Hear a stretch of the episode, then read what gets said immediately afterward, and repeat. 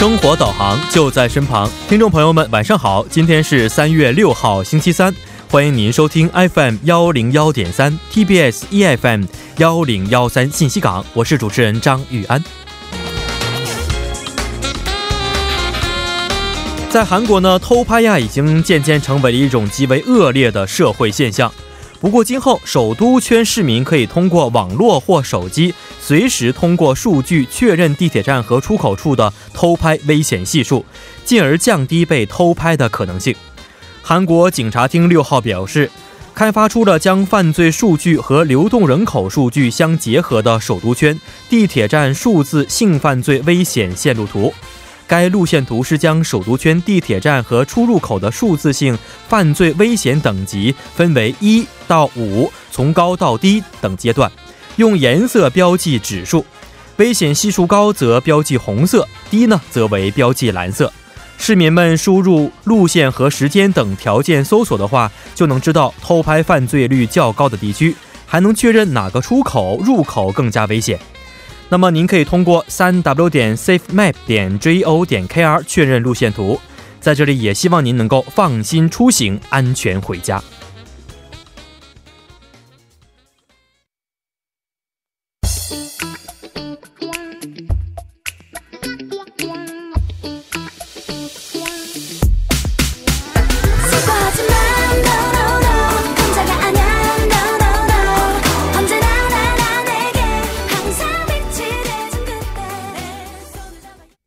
好的，一首歌曲呢是来自 A Pink 演唱的 No No No 啊。首先为大家说一下今天我们为您准备的内容啊。在这之前呢，首先为您发布一个消息啊，就是关于环境部发布的雾霾应急措施。三月七号，也就是明天，首尔市将从早晨六点到晚上九点将会实施雾霾应急措施。一旦启动应急预案，首都圈地区的行政和公共机关将会关闭停车场，并实行车辆单双号的限行。当然，在这里也希望市民朋友也能够参与到单双号限行的行动当中啊。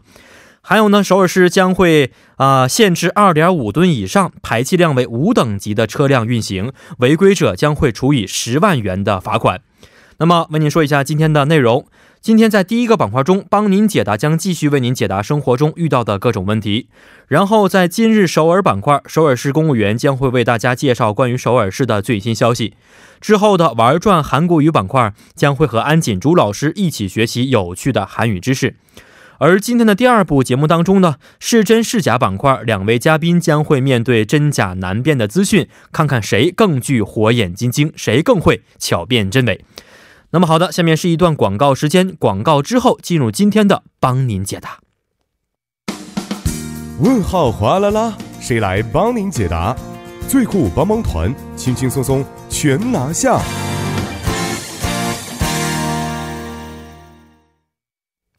生活小贴士尽在帮您解答。首先欢迎我们的节目作家李金轩，金轩你好，大家好，主持人好。你好，今天呢是三月六号啊，金轩，你知道三月六号是什么日子吗？我刚才进直播间前，我看了一下日历，好像是一个叫惊蛰的日子。哎，没错，今天是二十四节气当中的惊蛰啊，就是指万物都复苏了，然后呢，这些冬眠的虫子呀、鸟兽啊都惊醒了。啊，代表着一年春季的到来。是，嗯，那么在这里也简单跟大家说一下，惊蛰的时候啊，其实也是天气转暖的时候，换季的时候，因此天气非常干燥，所以这个时候呢，有一句俗话叫做“惊蛰养得好，一年都一年都不往医院跑”，就这个时候养生是非常重要的。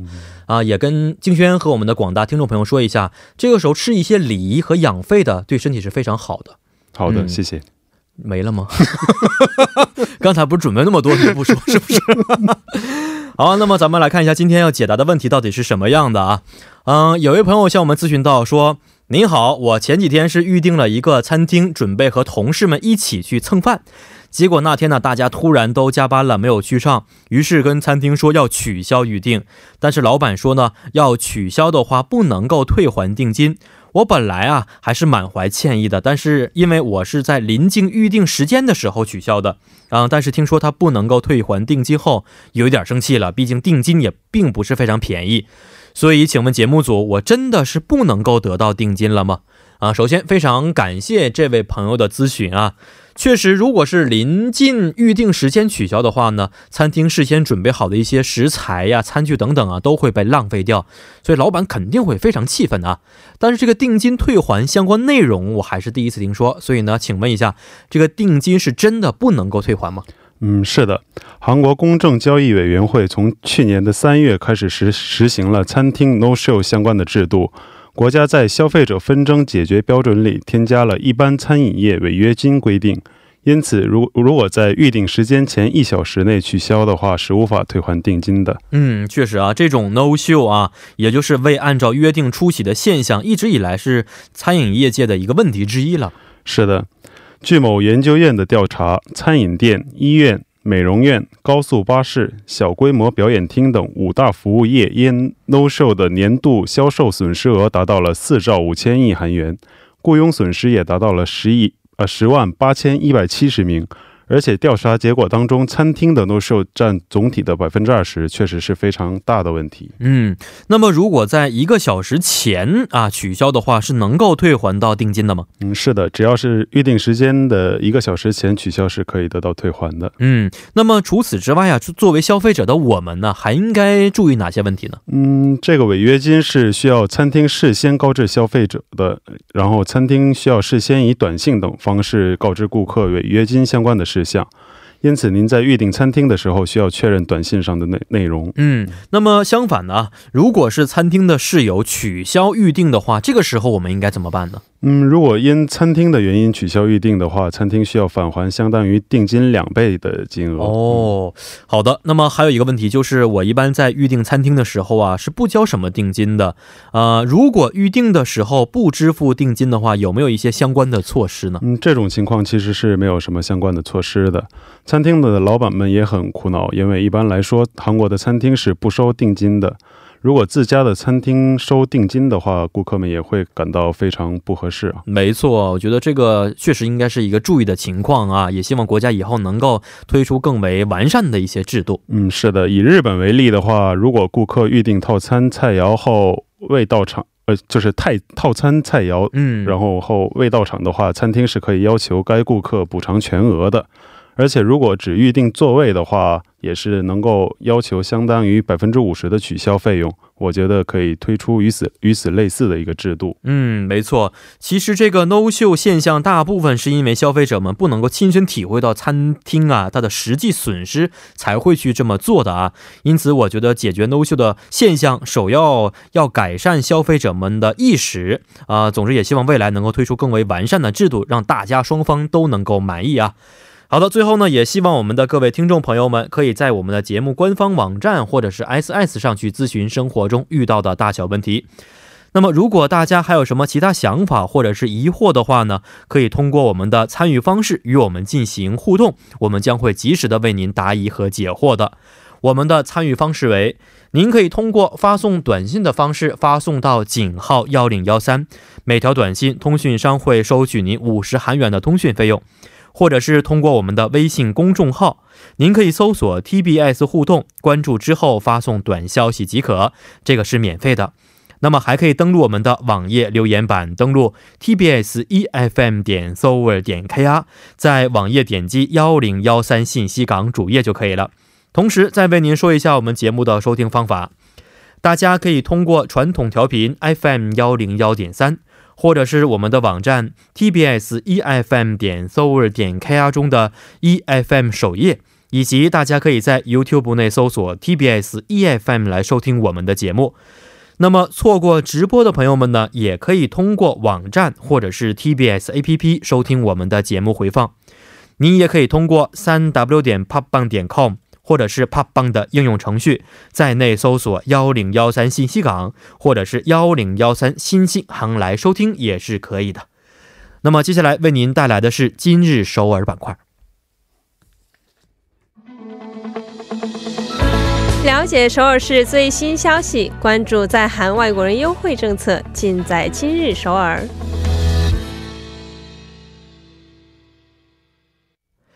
今日首尔为您传递首尔市最新消息，以及针对在韩外国人制定的各项政策、文化活动等信息。那么好的，接下来就将首尔市公务员全素润老师的电话接进我们的直播间。喂，你好。啊，大家好，大家晚上好。嗯，全老师好。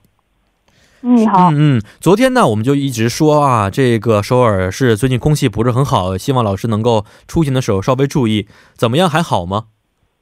啊，还是我觉得一直不好，对吧？正好第一个消息就要讲这一内容。哦，第一个消息是关于现在空气污染的内容，是不是？那请老师给我们具体介绍一下。第一个消息是首尔市在汉江公园设立空气污染信号灯的内容。哦，在汉江公园去设立空气污染的信号灯啊，嗯，那么什么是空气污染信号灯？请您介绍一下。好的，空气污染信号灯是像交通信号灯一样，从远处 通过 LED 显示屏可以确认空气污染情况的一个设施。LED 显示屏通过红色、黄色、绿色、蓝色显示污染的程度。而且为了让小朋友也能够容易确认，除了上述颜色外，还会显示脸部表情。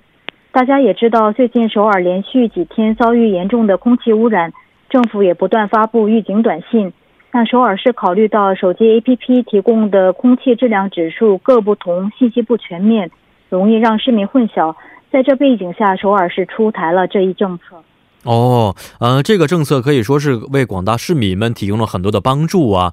嗯，那么刚才您也说到过，这个信号灯分成很多种颜色，比如红色、黄色和绿色，它们具体代表的含义是什么呢？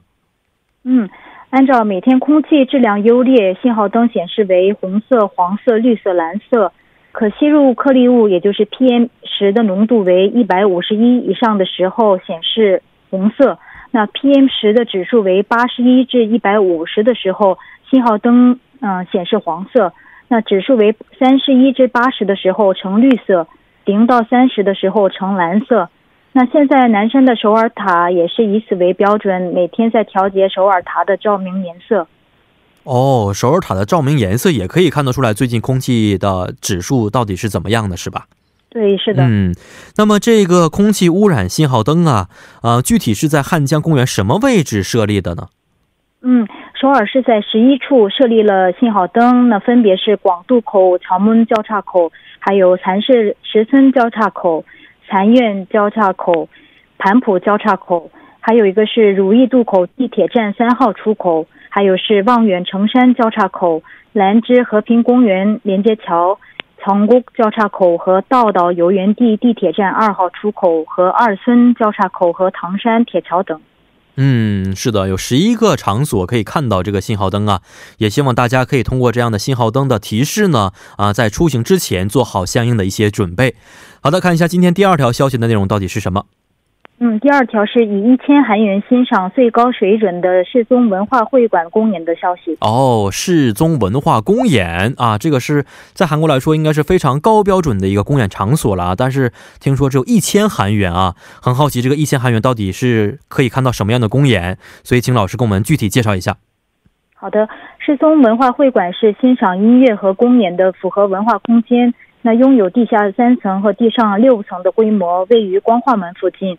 世宗文化会馆的一千韩元幸福活动呢，自二零零七年实施以来，连续十二年受到热烈好评，也是世宗文化会馆代表性的社会贡献项目。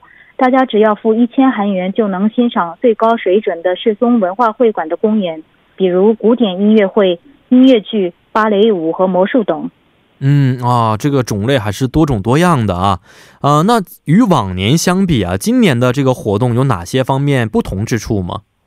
嗯，那一千韩元的公演票不是先申请就能拿到的，需要先在官网申请，被抽选才能观看公演。那为防止申请时发生不公平的现象，从今年起将加强管理，做到公正公开。那改善的规定为同一 IP 仅限申请三次，每一个手机号码只能申请一次。嗯，这个演出日程是什么样的呢？嗯。从今年三月到十二月，每个月都有不同的公演。那今天向大家介绍三月至五月的日程。那三月二号、二十六至二十七号将举行古典音乐会；四月十八号至四月十九号将会有首尔市交响乐团的表演；五月二十八至三十号将会有钢琴家的表演。那之后的演出日程还会通过节目介绍给大家。嗯，好的。那么想要申请的话，应该如何去申请呢？啊，通过网站申请就可以。网站是 happy 数字一千点 s e j o n g p a c 点 o r 点 k r，加入会员之后就可以申请。那申请截止日期为三月十一号，咨询电话是零二三九九一千零二三九九一千。嗯，是的，呃，说实话，现在这个一千韩元呢，连坐啊、一些公交车都不够了，但是可以通过一千韩元去免费欣赏啊，一千韩元去欣赏到韩国最高等级的一些表演是非常值得的。也希望大家可以通过这么一个啊、非常好的活动来提高自己业余的一些生活。好，也是非常感谢我们的全老师，咱们下次再见。下周见。嗯，再见。好的，那么下面就是我们今天的玩转韩国语板块。趣事刀不断，亦师亦友乐连环，一举两得。口语听力都玩转。玩转韩国语又和大家见面啦！有请我们亦师亦友、活力四射的安锦珠老师。老师好。 여러분 안녕하세요。 안녕하세요 主持人好，诶，玉安， 我在吃晚饭这句话用韩语怎么说呀？嗯，应该是저는지금저녁을먹고있어요。 哦，那么除了动词加고있다这个语法之外，这个你还能不能说这个另外的表达呢？哇，又是另外的表达。哦，嗯、表示正在的意思，是不是？对的，啊，这个我没有学过。是吗？嗯那我们今天一起学习一下 动词加能중이다，好不好？好的，嗯，铃铃铃铃铃铃，여보세요，安선생님。 어, 여보세요? 어, 위안 씨, 핸드폰 번호가 바뀌었네요. 네, 집 앞 핸드폰 매장이 세일 중이라서 엄청 싸게 바꿨어요. 그럼 이제 이 번호로 저장할게요. 그 가게 내일도 세일 중일까요? 아마 그럴 것 같아요. 어? 안 선생님도 핸드폰 바꾸고 싶으세요? 네, 배터리가 자꾸 방전돼요. 지금도 핸드폰 충전하는 중이었어요. 그 핸드폰 매장 어딘지 알려주세요. 음, 제가 지금 집에 들어가는 중이니까 집에 가서 위치 정보 보내드릴게요. 네, 좋습니다. 음, 啊，今天呢不是很难的一个语法，对但是还是要请老师给我们具体介绍一下。嗯，这个呢，动词加能중이다， 嗯表示正在做某事，这个进行就那样的意思。哦，那么지금 카페에서 남자친구를 기다리는 중이에요. 嗯，现在在咖啡厅啊，嗯正在等男朋友。 네, 내일이 토픽 시험이라서 공부하는 중이에요. 嗯，明天呢是韩国语考试，嗯所以现在正在学习。是的、嗯哦，那么行为发生的时间在过去的时候就用중이었다来表达。哦，嗯，比如说， 어제 다시 회사에 들어갔을 때 모두 야근을 하는 중이었어요. 哦，昨天呢，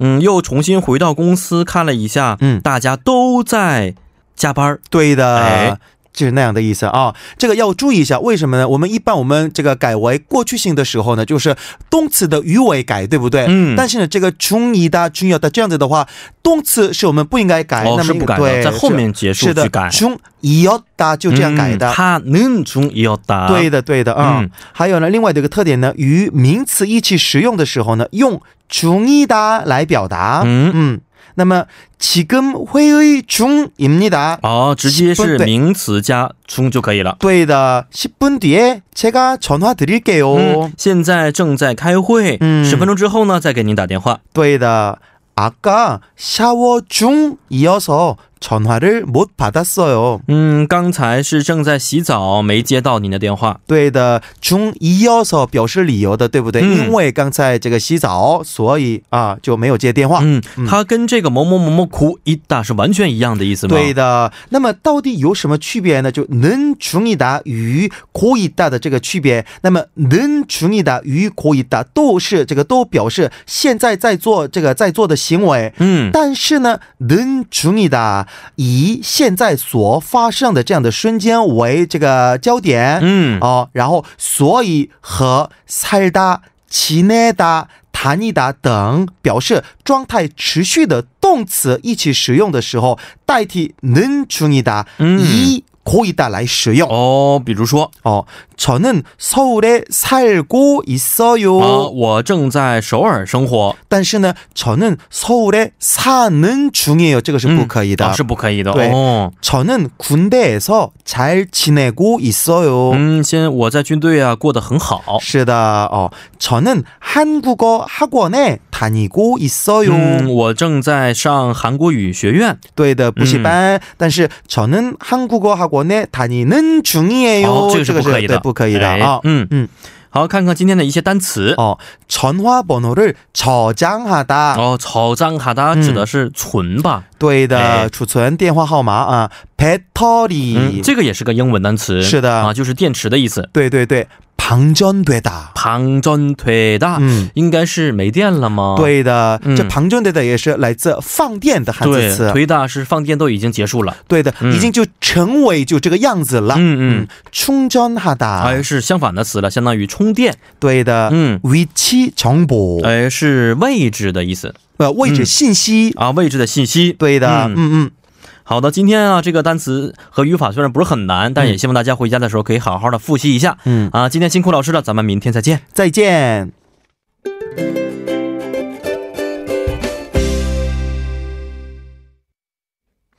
好的，那么下面让我们简单的稍事休息一下，听首歌曲之后呢，再回到今天第二部的节目当中。这首歌曲是来自田馥甄演唱的《爱着爱着就永远》。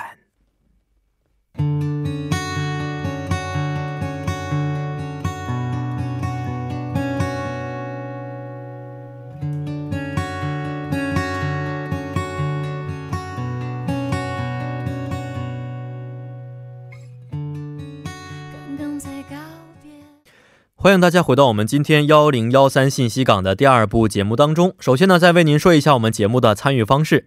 您可以通过发送短信的方式发送到井号幺零幺三，每条短信通讯商会收取您五十韩元的短信费用，或者是通过我们的微信公众号，您可以搜索 TBS 互动，关注之后呢发送短消息即可，这个是免费的。那么您还可以通过我们的网页留言板登录 tbs efm 点 s o u r 点 kr，在网页点击幺零幺三信息港主页就可以了。好的，那么下面是一段广告时间，广告之后马上回来。反反复复验真伪，从从容容辟谣传，是真是假，悉心倾听巧分辨。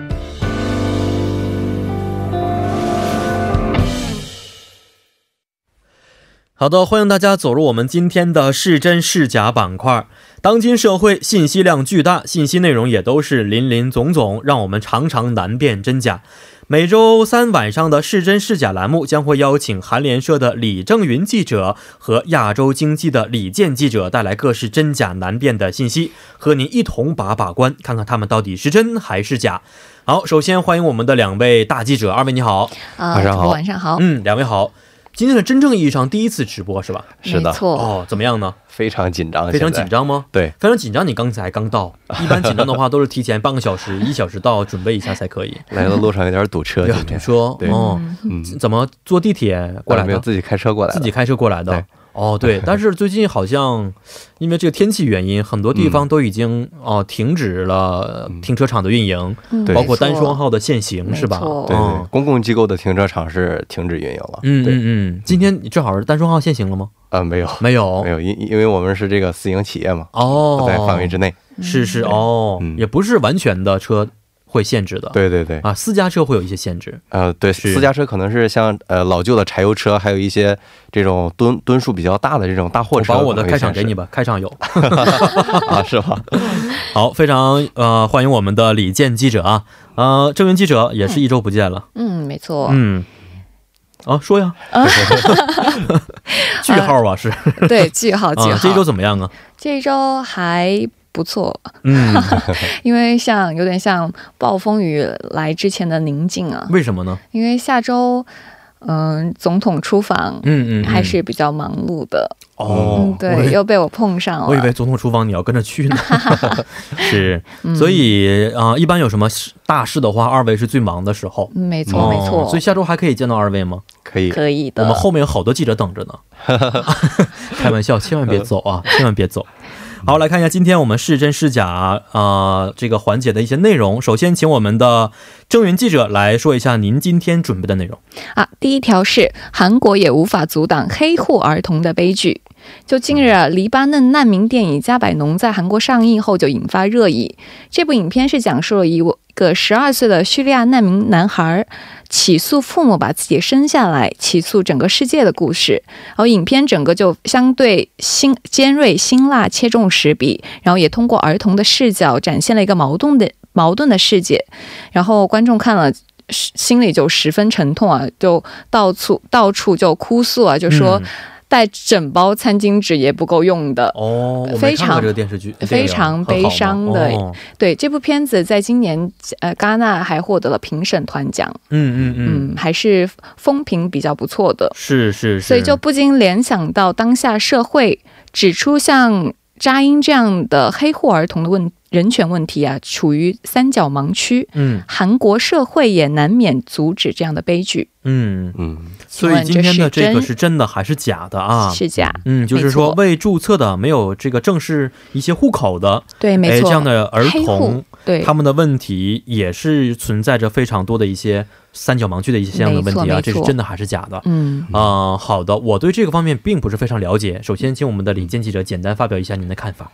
呃，这个电影呢，让我我我虽然现在还没有看啊，嗯，但是听了正音记者的简介，我想起了一七年十二月份发生的一件事情，嗯嗯是说在韩国生活的一个越南籍的三个姐妹，嗯年龄都比较小，然后跟随自己的外婆来到金浦机场，想要坐飞机回国。嗯呃，他们在韩国出生，但是从来没有回过越南。但是在这个出入境的时候就被拦了下来。哦，呃，原因就是这三个姐妹没有合法的身份证，就是在韩国没有进行过登记。对，所以韩国相关这种关于户籍登录或者是外国人登录的这个法，呃，就是外国儿童登记的法律是，呃，规定像小孩进行出生登记，嗯呃，这个时候是必须由自己的父母，或者是如果呃父母不在世的话，要需要由自己最亲的这个呃亲属嗯来代代为办理。呃，所以说小孩如果是在一个父母都处于非法身份出生的状态下，嗯，他是无法进行呃身份登记的。没错。呃，这也这也就是悲剧产生的原因吧。是韩国情况我不是非常了解，但是中国的户籍管理制度还是相应比较严格的啊。嗯听说在中国，比如说在云南等一些地区啊、通过这个外国婚姻的这样的嗯家庭是非常多的跨国婚姻。没错没错。最后孩子呢，可能因为各种问题没有及时的上报户口进行登记，嗯最后在学业方面呢，包括将来的就业方面等等，都会出现非常大的一些问题。嗯所以刚才郑云记者提到的这种情况，我觉得可能在韩国这样的国家也是应该相应存在的。没错，没错。嗯其实根据韩国的家庭关系注册法，是由父母来负责子女的出出生登记，然后如果不进行注册的话，就会将会被处以五万韩元的罚款。嗯但实际上，国家是很难确认是否有真正进行登记的，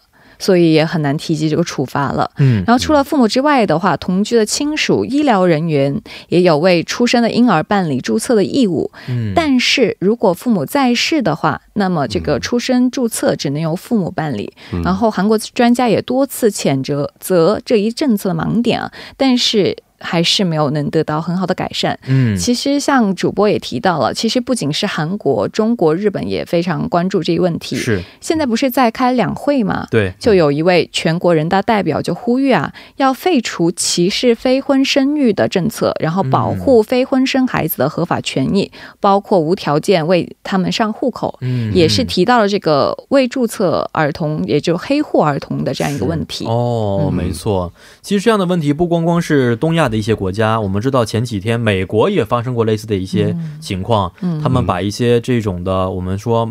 呃没有正常的正式的一些户籍的一些嗯，移民的后代嗯。与父母分开了，是不是？对对对遭到了美国各界的一些批评？但是也反映出这些儿童在世界各地都存在着相应的一些情况。没错，嗯。还是挺悲伤的，因为就根本不知道自己的生日是哪一天。哦，嗯。是。啊，这个电影当中表现的吗？嗯，哇，嗯确实，因为孩子其实孩子是没有错误的，是不是？没错，只是因为父母当时的一些决定啊、最后导致自己现在遇到的这些困难，也希望各个政府吧能够拿出一些啊、切实的解决方法，嗯来让这些孩子有一个很美满和愉快的童年啊。嗯，好，来看一下今天的第二个消息到底是什么样的，请李健记者为我们简单介绍一下。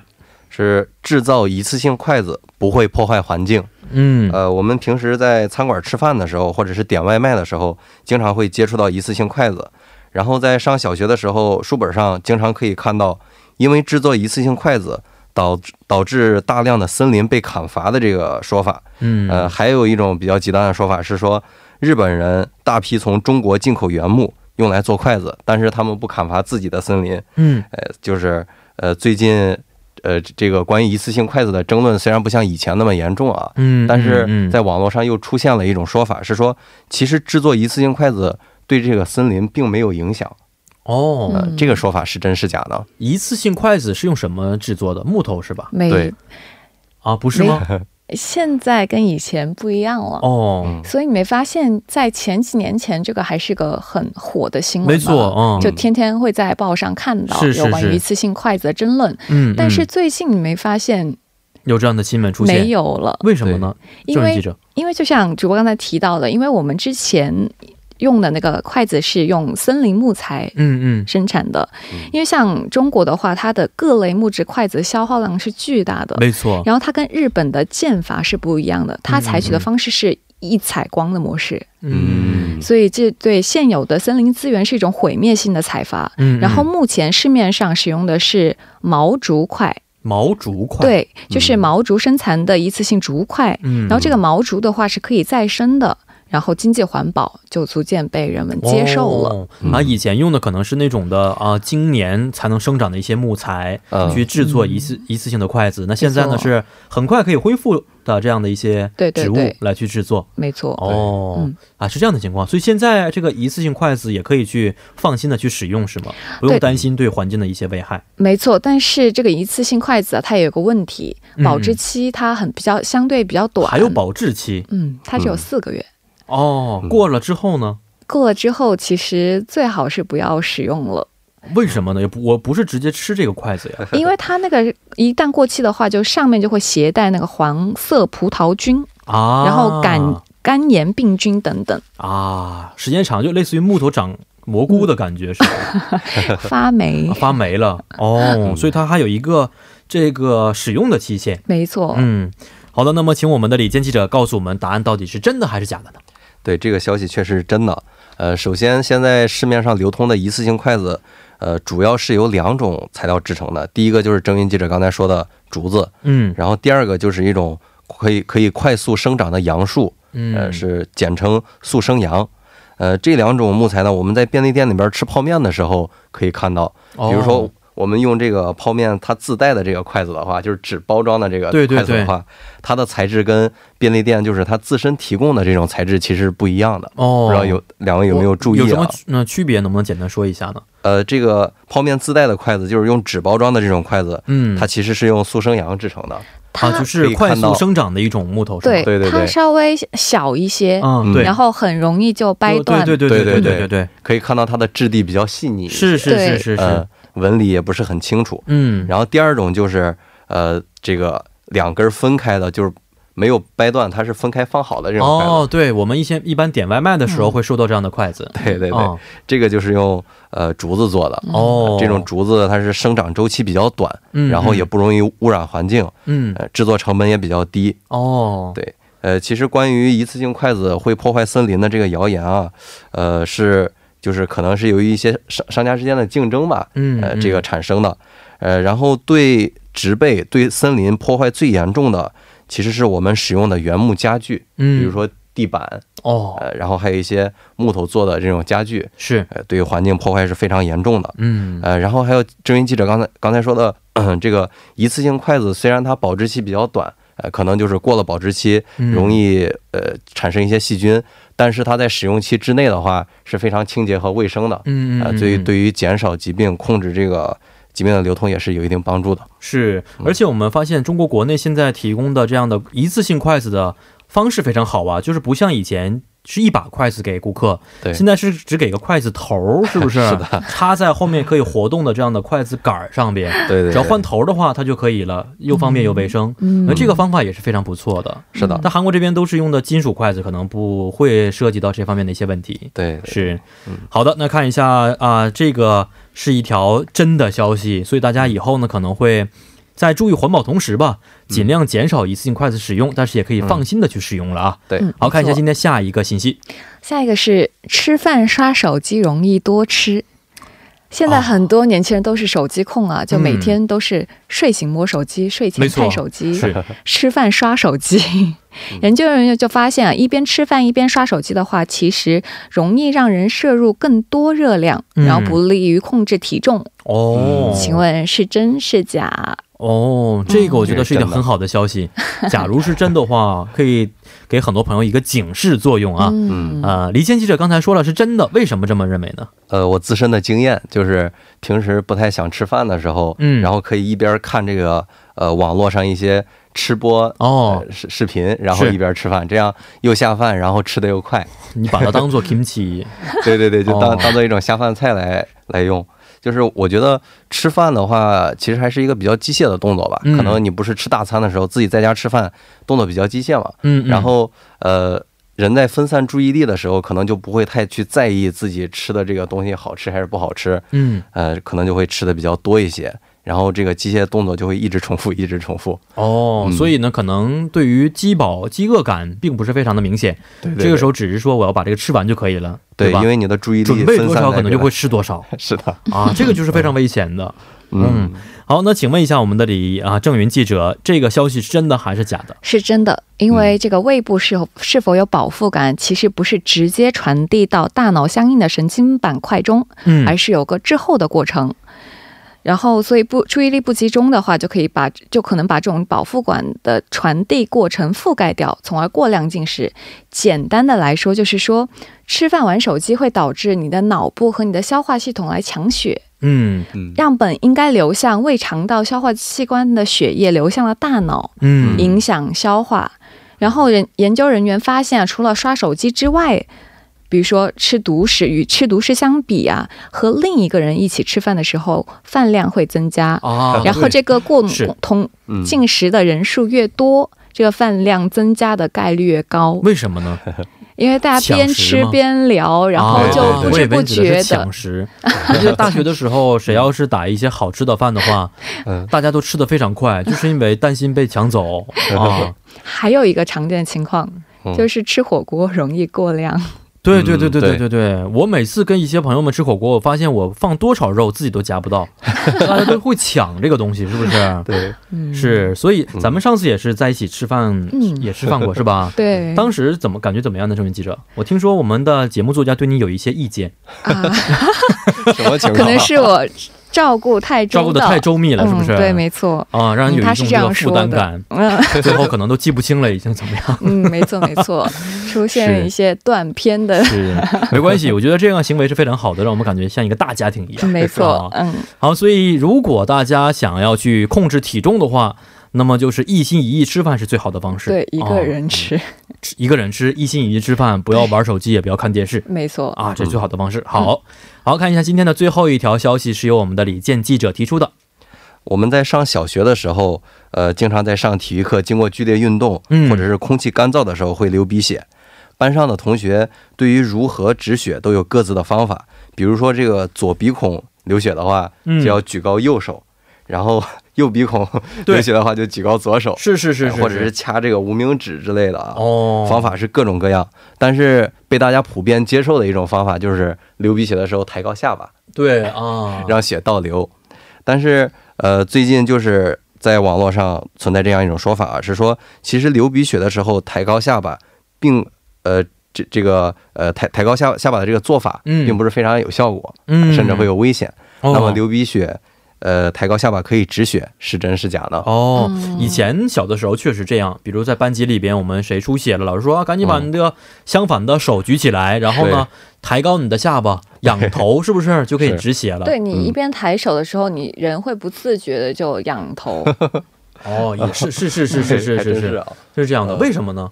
因为你这一肌肉的边肩原因吗这边肩膀往上嘛，嗯你人就会有个带动的那个过程。如果抬高的话，低头的话，确实这个肌肉感觉有个拉伸的感觉。哦，没错，所以不自主的就会抬高这个下巴。但是说到会止血的话，郑云记者，你同意吗？我不同意，为什么因为我深刻怀疑这是为了那些班上大扫除不太方便清洁。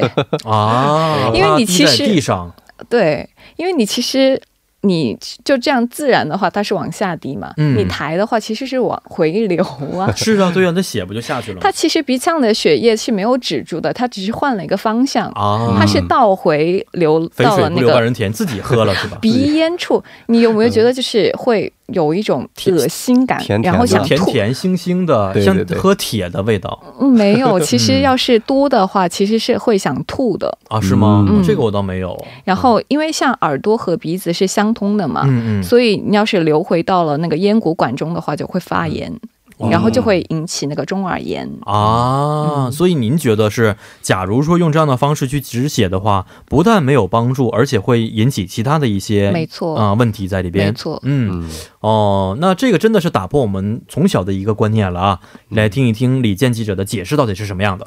嗯呃，中国的一家权威网站，呃，采访了一个儿科的医生啊，这个医生解释说，其实我们在流鼻血的时候，把下巴抬起来，看起来鼻血是没有再流出来，但是实际上鼻腔内的血液一直是往回流，就是它这个伤口并没有愈合。呃止血的意思就是血小板呃凝聚在一个地方，然后让这个组织、皮肤或者呃或者血管再生的这样一个过程。嗯但是你抬起来的话，短时间内是不会止血的。哦，并且像郑源记者刚才说的这种，呃，血液回流的状况，对我们身体是非常有害的。嗯嗯首先是会造成这个呼吸道的堵塞，嗯啊、这这个会引起一些咳嗽啦，或者是呃，就是打喷嚏之类的，这这样会更危险。然后第二个是，呃，如果血液流到肺部的话，这个会造成肺部的感染，呃，非常危险。哦，对呃，还还有一个就是流到胃部，然后或者是流到别的地方的话，都会引起身体呃不适的反应。嗯呃，那么说到流鼻血的时候，怎样做才是正确的呢？呃，最有效的方法就是把身体稍微往前倾，然后及时用一些卫生纸或者是棉球，呃，进行止血。哎，然然后我们知道，进行剧烈运动之后，呃，血压会升高，或者是这个血、血液流动速度变快。是。这个时候我们要到一个比较安静的地方，哦、呃，然后尽量让鼻子周围的鼻腔周围的这个温度降下来，哦，这样血液就会很更快的止住。啊，所以我们看一些电影和电视剧的时候，嗯。看到如果流鼻血的话，都会拿那个冰啊去敷，是不是？对对对。就是为了降低温度，使这个血管可能收缩，啊、然后来降低流血的可能性。是的，是的。嗯。但是如果条件不允许的话，比如说我流鼻血了，但是身边又又没有冰块，嗯，这个时候可以用自己的手指，因为手指的温度比这个呃鼻翼部位的这个温度要低啊，哦所以这样稍微挤按一下，啊，我以为你要把手指插进去来堵住呢。哦，然后哪一边哪个鼻孔流血就按哪一边。哪个鼻孔流血、流血按哪对？按对对对，嗯这样又可以降温，然后又可以止血。哦呃，最有效的方法是在脖子，就是我们这个动脉静脉比较丰富的这个地方，嗯用一块就是冰毛巾，然后给它敷住，哦，这样是止血效果最快的。等找到冰的话，我觉得这个血已经止住了。嗯，所以这样的方法是比较科学的，而且正确的一些方式。像我们小的时候认识到的这些东西，可能没有完全的作用，是吧？嗯那为什么要举呃这个相反的手的原因，还记得吗？原因是什么我都忘记了。它其实就是不会流出来为什么要举，手呢？因为你你举手，然后你下巴稍微一抬，它不就会那不会往下我直接抬头的话，不更方便？举手的原因是什么？举手的原因可以得到大家的关心，啊，老师，我流血了。对，然后周围同学会对你很好。是是是，特别现在今天我们在开场的时候也说过，今天是二十四节气之一的惊蛰，嗯，天气变得非常的干燥。对对昨天晚上我洗完澡之后呃，就发现自己鼻子特别干，然后呢，就出现出现了一些小的呃这个流血的痕迹。嗯哎呀，嗯，那这个时候可能大家稍微要注意一下，比如说在家里呀、放一些加湿器，是不是没？错没错而且，最近环境天气也确实不好，嗯啊，出门戴口罩，这样的话呢，可能会减少这样的流血的一些情况。我听说经常流鼻血的话，嗯时间长会贫血，对，这嗯这真的吗？是是的，是的，啊，是吗？血液一直流失，一直流失的话，肯定对人人体是不好。没流这么多吧？啊，但是您说，呃，经常流鼻血的话，这个毕竟还不是一个好现象，说明，嗯。呃，第一个是鼻腔黏膜，它这个组织是非常脆弱，嗯嗯，可能呃，就是短时间内不能止血的话，说明你的血液机能是有问题的，啊，你这上升到白血病了已经，啊，就是稍微要注意一下了。对，可能缺少一些元素，哦。呃，，它在合成血小板的时候嗯。产生一些问题。也有可能是你那个鼻膜的位置跟别人不太一样，嗯，哦，可能就长得比较浅一点。你俩太吓人了，说一说说一说之后，我觉得我应该上医院看一看了啊。好了，今天也非常感谢二位的到来啊，咱们下一周再见。嗯，下周再见。嗯，再见。呃，那么在我们今天的玩儿啊、是真假是真是假之后呢，首先为您普及一下环境部发布的对抗雾霾的七大行动要领。啊、第一条是，请大家减少外出活动。第二个，外出时建议佩戴有保健资质的口罩，然后在外出时避免前往大气污染严重的地区，减少活动量。第四个，外出归来时，请及时的清洗脸部及裸露皮肤，也可以清水冲洗鼻腔。第五个，多喝水，多吃维生素 C 丰富的水果和蔬菜。第六，在居家时，请做好换适当的换气及打扫卫生等工作。最后一个，减少诱发大气污染的个人行为，比如建议出门时啊，乘坐大众交通，不燃烧废弃物等等。希望大家能够做到。好的，最后主持人张渊代表我们的节目作家尹月和李京轩以及制作人刘在恩，感谢大家的收听，咱们明天晚上八点不见不散。最后呢，再送给您一首晚歌曲，是来自 B to B 演唱的《Pum Nalai Kio